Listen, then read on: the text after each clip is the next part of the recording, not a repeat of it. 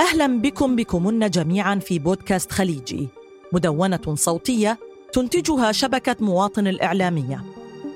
نسعى في هذا البودكاست لتناول العديد من الموضوعات التي تعتبر خطوطا حمراء في منطقة الخليج بدولها الثمان على الضفة الغربية. في كل حلقة من هذا البودكاست نتناول أحد الموضوعات المهمة في المنطقة نطرح أسئلة تتعلق بالسياسة والحريات والديمقراطية بالإضافة للمرأة والمجتمع ونحاول الإجابة عليها. في حلقتنا الثانية سنحاول الإجابة على سؤال ماذا يعني أن تكون امرأة في الخليج؟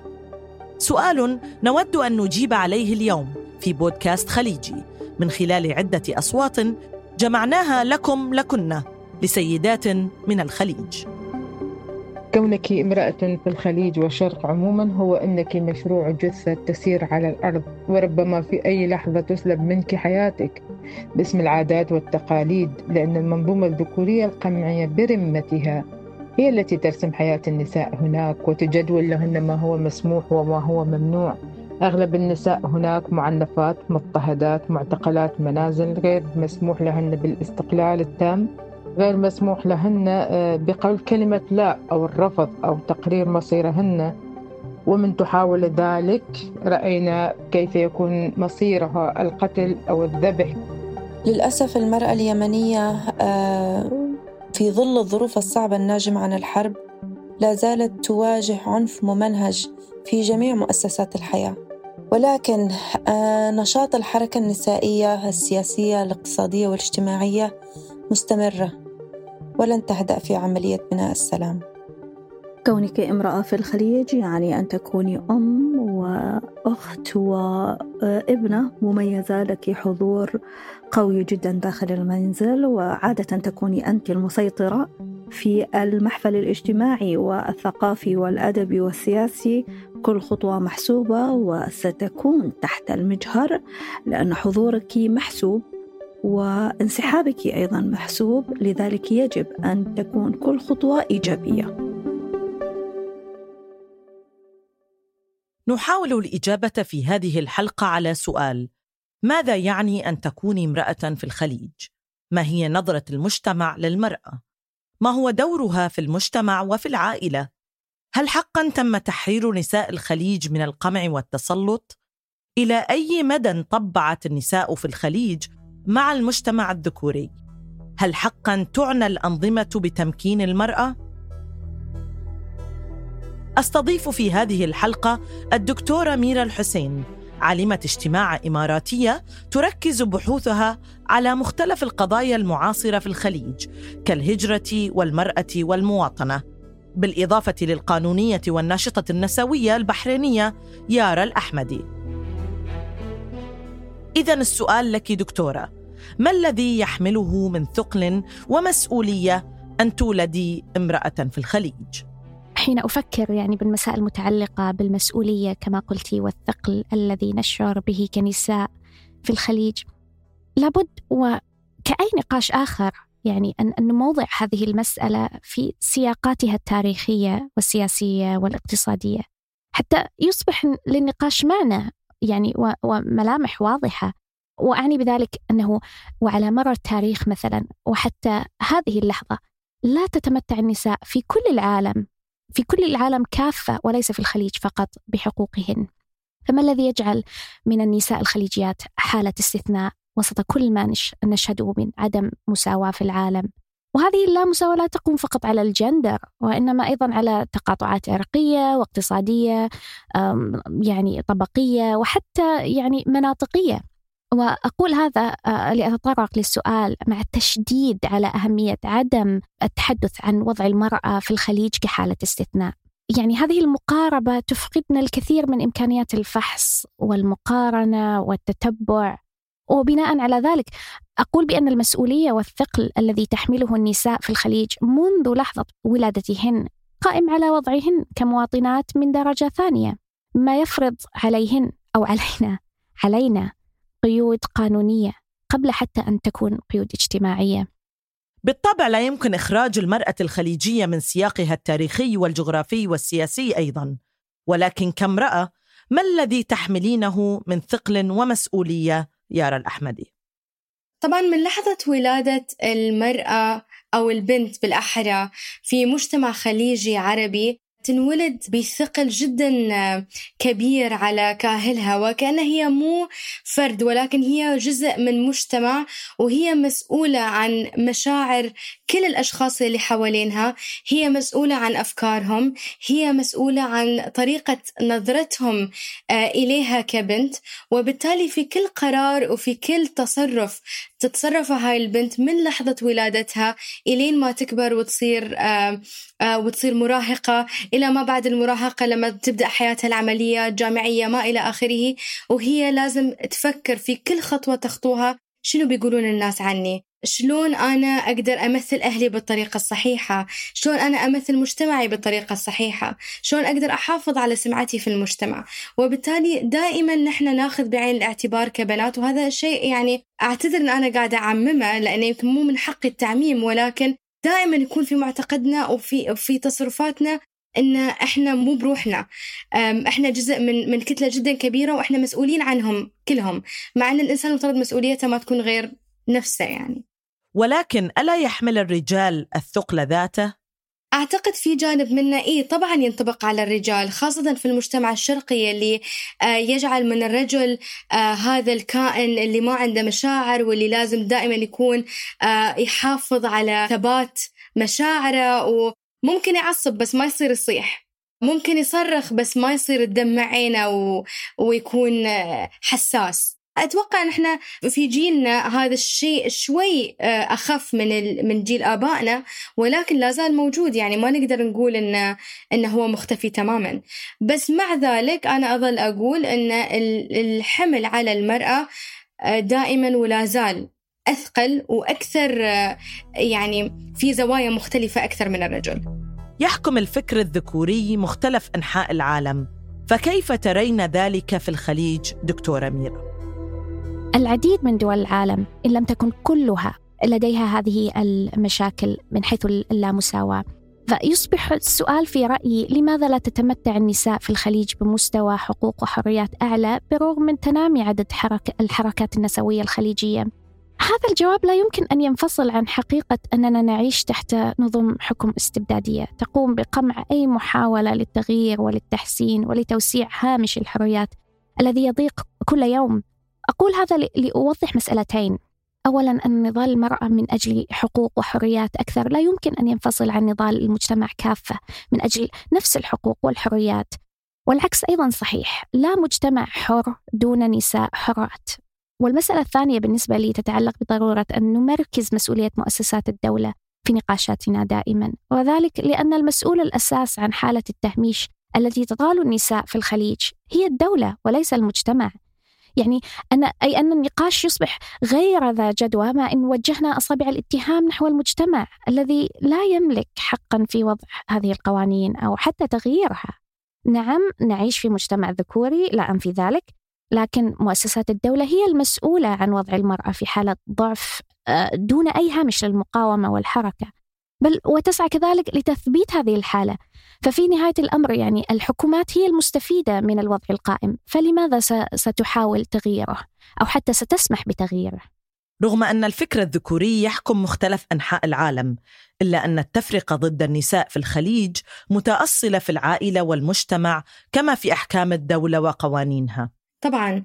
آه، في تفرقة واضحة جدا آه، ضد المرأة سواء طريقة تربيتها سواء التوقعات يلي آه، من المجتمع على المرأة من العائلة على المرأة من المحيط العام يعني حتى الجيران عندهم آراء يعني عن عن بنات جيرانهم. طبعا أكيد. بالإضافة إلى ذلك والأهم أنا من وجهة نظري هي التفرقة الواضحة جدا في القوانين المحلية ضد المرأة سواء من ناحية آه، قوانين الجنسية آه، واللي بموجبها يكون في تفرقة بين مواطنة المرأة ومواطنة الرجل آه، في دول الخليج والدول العربية عامة يعني صراحة.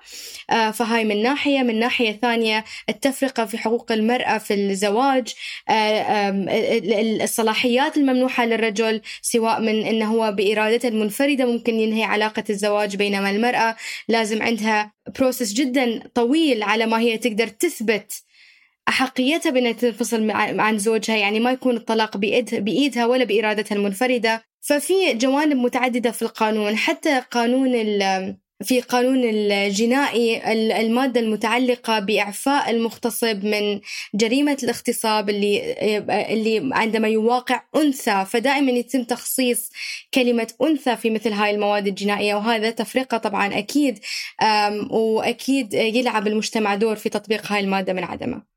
تحدثت يارا عن القوانين بشكل خاص في البحرين كونك محامية فيها. ولكن هل بإمكاننا تعميم ذلك على القوانين في الخليج؟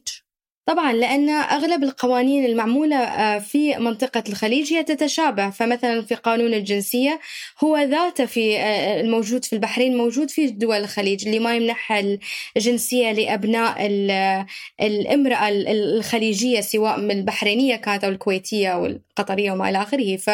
فلابد فهي هي ذاتها هي نفسها. في اختلافات في في التطبيق ممكن في التفسير المادة القانونية في تفاوت بسيط ولكن في جوهرها هي تفرق بحق المرأة أكيد.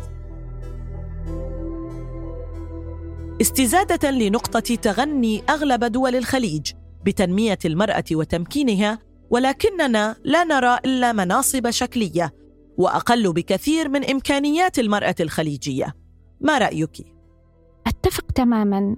يعني شخصيا كتبت عن هذا الموضوع تحديدا فيما سبق آه، لأن لأنه بالنسبة لي مسألة تمكين المرأة هي نوع من أنواع الطرق المختصرة التي تتخذها آه، آه، حكومات الخليج. عوضا عن القيام بتغييرات جذرية تحسن من وضع المرأة. فيعني الحل الأسهل هو التحسين من وضع المرأة على مستوى الشكل الاجتماعي. يعني نضع عدد بسيط من النساء في الحكومة في مناصب عليا طبعا دائما من طبقات اجتماعية واقتصادية محددة. وكما ذكرتي نأتي في نهاية المسألة ونتغنى وتتغنى هذه الحكومات بتطورها وتطويرها وتحسينها لوضع المرأة. فبكل بساطة وللأسف تستخدم هؤلاء آه، النساء من قبل الدولة التي هي أصلا مؤسسة ذكورية لغرض تحقيق أجندات التنمية القومية والمؤشرات وتصل إلى المؤشرات العالمية وتحققها. وهذا الاستخدام يجعلنا نشهد ما نشهده اليوم. كنساء أن هنالك نساء متحدثات فقط باسم الحكومة لا نسمع من منهن إلا صوت الدولة وليس صوتهن.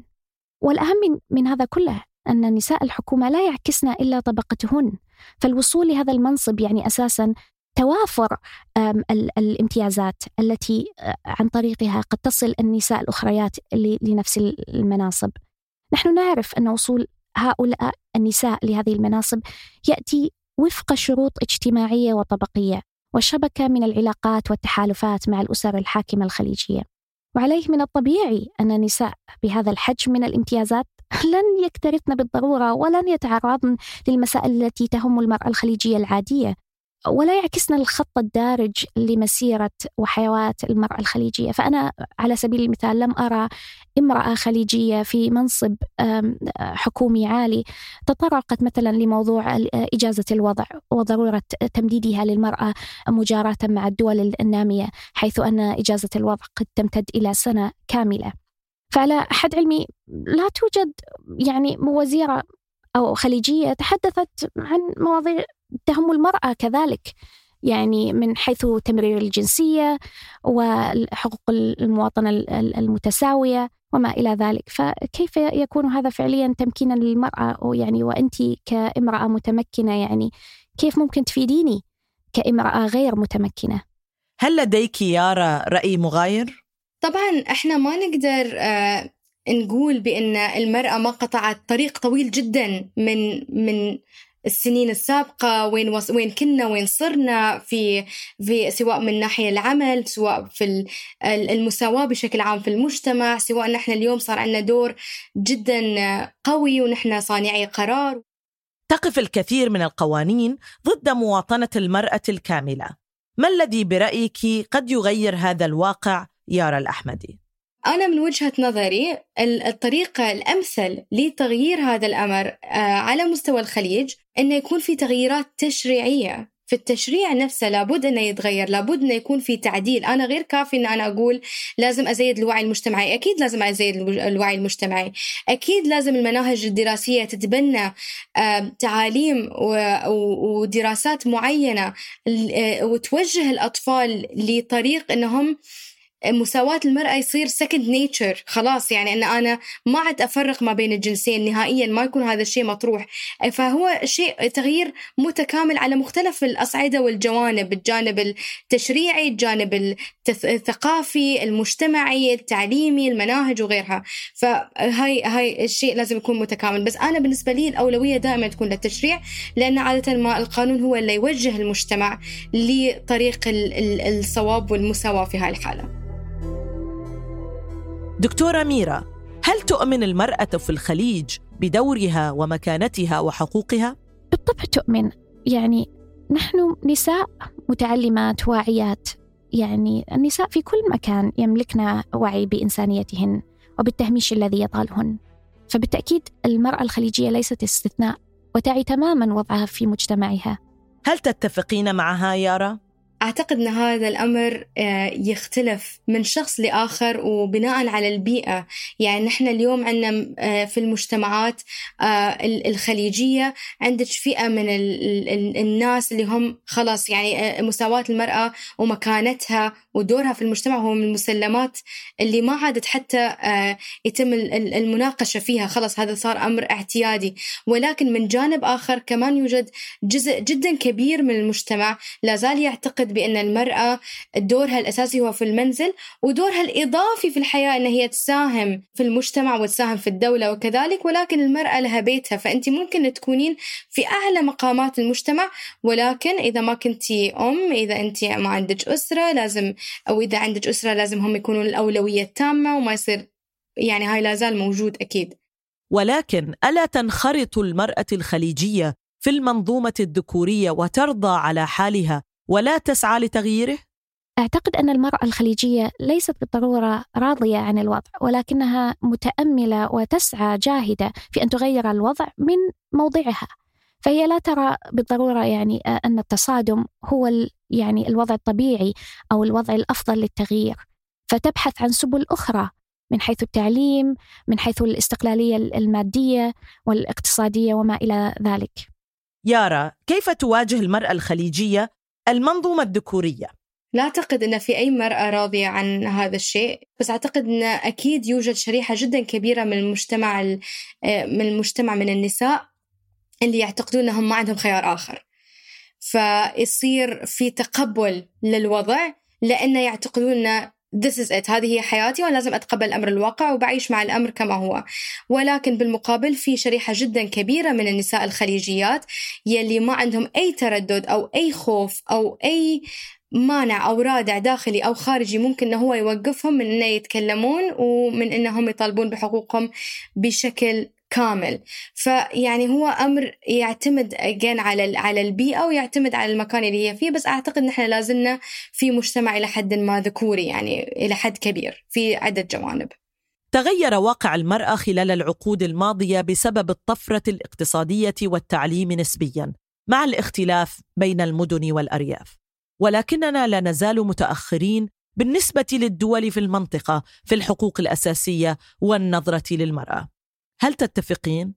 تقريبا فيما عدا تمرير حق الجنسية الذي تتمتع به النساء في تركيا وإيران نحن بالنسبة لنظيراتنا في, في العالم العربي نعاني من نفس الإشكالات تقريبا قد يكون الاختلاف مثلا فيما يتعلق بالمساحات المتعلقة بالمجتمعات المدنية والتي هي قوية وناشطة في في بعض الدول العربية آه، دون غيرها آه، وبالأخص المعنية بحقوق المرأة طبعا إلا أننا اقتصاديا نتمتع بوضع أفضل وحتى من ناحية الفرص التعليمية لدينا إمكانيات أكثر. لكن هذا يأخذنا مرة أخرى لمسؤولية الدولة.